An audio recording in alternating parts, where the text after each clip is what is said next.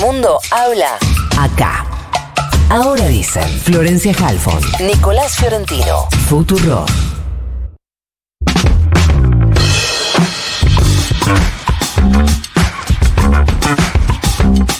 Seguimos hoy medio a las corridas porque queríamos hablar con ella antes de que eh, embarque su vuelo. Hablamos de la ministra de Salud de la Nación, Carla Bisotti. ¿Qué tal, Carla? Nico Fiorentino te saluda. ¿Cómo estás?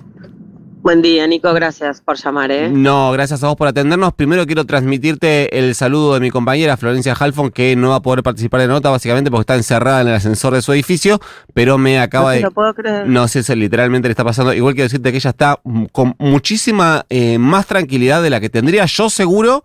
Y creo que la y creo que eh, la mayoría de las personas, pero no quería dejar de transmitirte esto. Eh, Carla, Mandale ayer- un abrazo. Ahora le mandamos, ahora le mandamos un mensajito.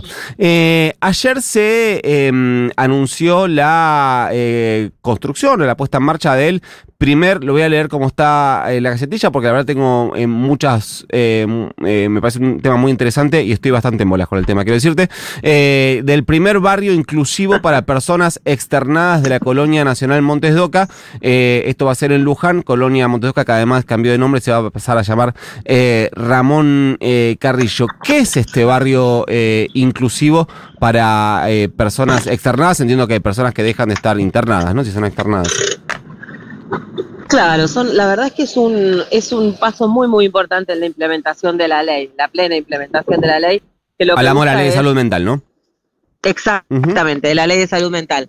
Estamos trabajando fuerte en lo que significa eh, transitar de, la internación a, por supuesto, la vida en la sociedad y en el caso en el que se necesite, como se necesita en la mayoría de los usuarios y las usuarias de la ex colonia Montes de Oca, tener viviendas asistidas. Son eh, 100 lotes donde 50 se van a construir 50 casas y luego se van a seguir construyendo para hacer un barrio que se llama Habitar Inclusión, como, como decíamos, con todo el equipo de la, de la, de la hora Hospital Nacional y Comunitario Ramón Carrillo, la ex colonia Montes de Oca, eh, para justamente poder eh, que las personas no estén internadas y que puedan tener esa asistencia en esas casas que se llaman viviendas de medio camino, viviendas asistidas. Y, y- Y, en el qué- cambio del... sí. sí. No, no, ¿y en qué son eh, asistidas y qué, eh, cual- todas las personas que sean externadas de la eh, ahora ex colonia Montedoca van a ir a parar ahí? ¿Son personas en situación de vulnerabilidad, que no tienen, que no tienen Sí. familia? ¿Cómo, cómo se va a definir eso?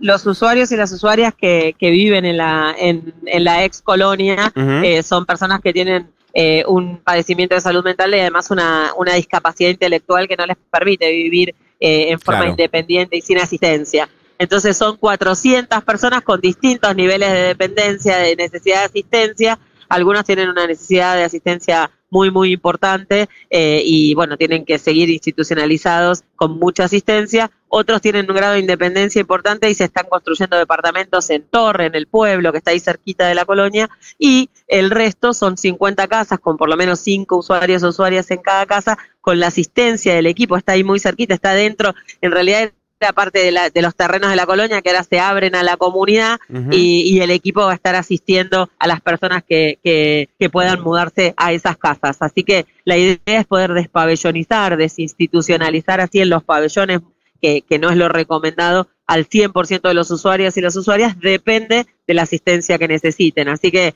eso es un hito muy importante. Nosotros esperamos que antes de fin de año estén las 50 casas construidas.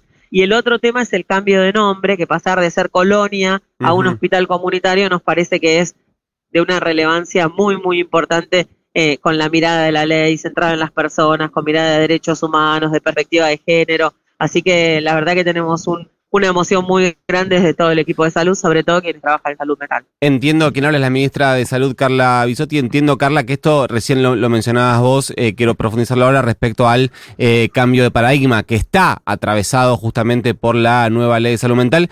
Cuando hablamos de cambio de paradigma, hablamos de eh, salir de la imagen de los tratamientos de, eh, de que cuestiones que tienen que ver con la salud mental más tradicionales, la que tenemos en las películas, gente encerrada, gente ultra medicada, eh, a, a una, a un abordaje distinto. Ese es el cambio de paradigma.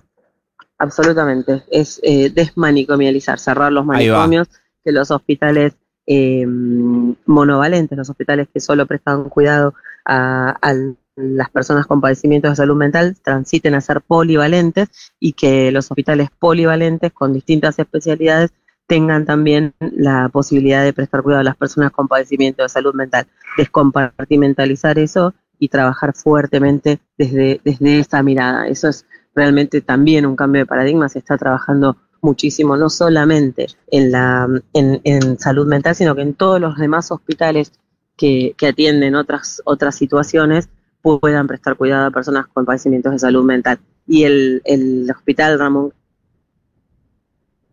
está transitando a eso. Tiene un centro de salud integral que presta cuidado a la comunidad. Se está por habilitar un, centro de rehabilitación para toda la comunidad en un pabellón que fue cerrado por eh, violación de los derechos humanos, por, por, por condiciones de, de, alojamiento que, que, no compatibilizaban con los derechos humanos. Así que poder abrirlo de vuelta para rehabilitación a toda la comunidad, se, se reformularon los pabellones de los usuarios que necesitan más dependencia para hacer habitaciones de dos con baño privado. Entonces ese tránsito a, la restitución de derechos, a la dignidad, al cuidado de las personas que están, eh, que viven ahí, es muy importante la apertura del hospital a la comunidad también es, es, el cambio de paradigma. Imagino que también eh, esto estará acompañado de una nueva preparación de las personas que trabajan, ¿no? En la ex colonia y ahora eh, hospital, hospital para este nuevo abordaje.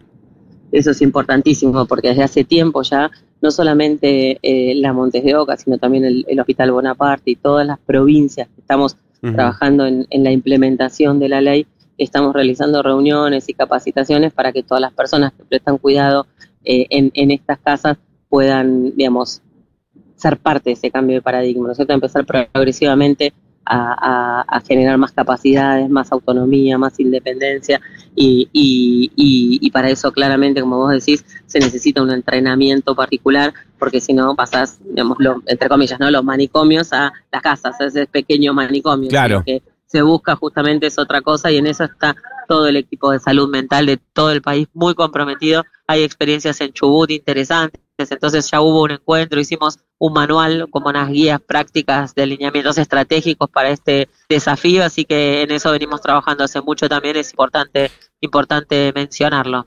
Mi compañera de programa, Carla, no me permitiría eh, terminar esta entrevista sin preguntarte por el incremento de los casos de faringitis que la tiene un poco eh, obsesionada y viene siguiendo el tema, así que em, eh, ¿cómo estamos con eso?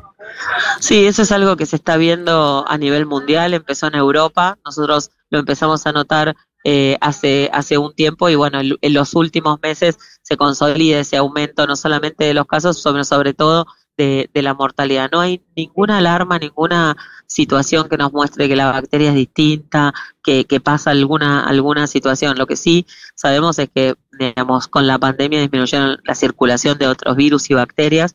Y, bueno, lo que se está viendo es si tiene algo que ver con eso. Ahora, como vimos el aumento tan grande de virus incisional respiratorio y, y, la circulación que es más eh, anárquica, mucho menos estacional de otros virus respiratorios. Y bueno, por eso también la aparición de, de bacterias que, que por ahí tienen un aumento de, en, la, en la letalidad.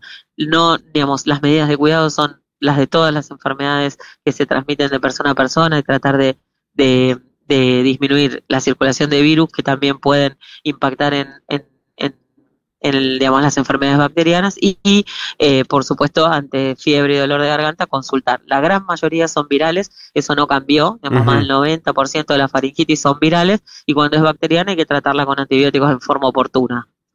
Perfecto, bueno, lo que te vamos a pedir, eh, Carla, es que por favor en el día de hoy no te quedes encerrada en ningún lugar que tenemos el cupo cubierto.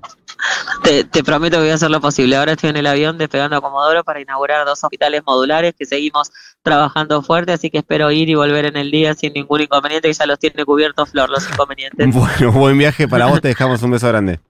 Te agradezco un montón, Nico, un beso a todos. Era la ministra de Salud de la Nación, Carla Bisotti.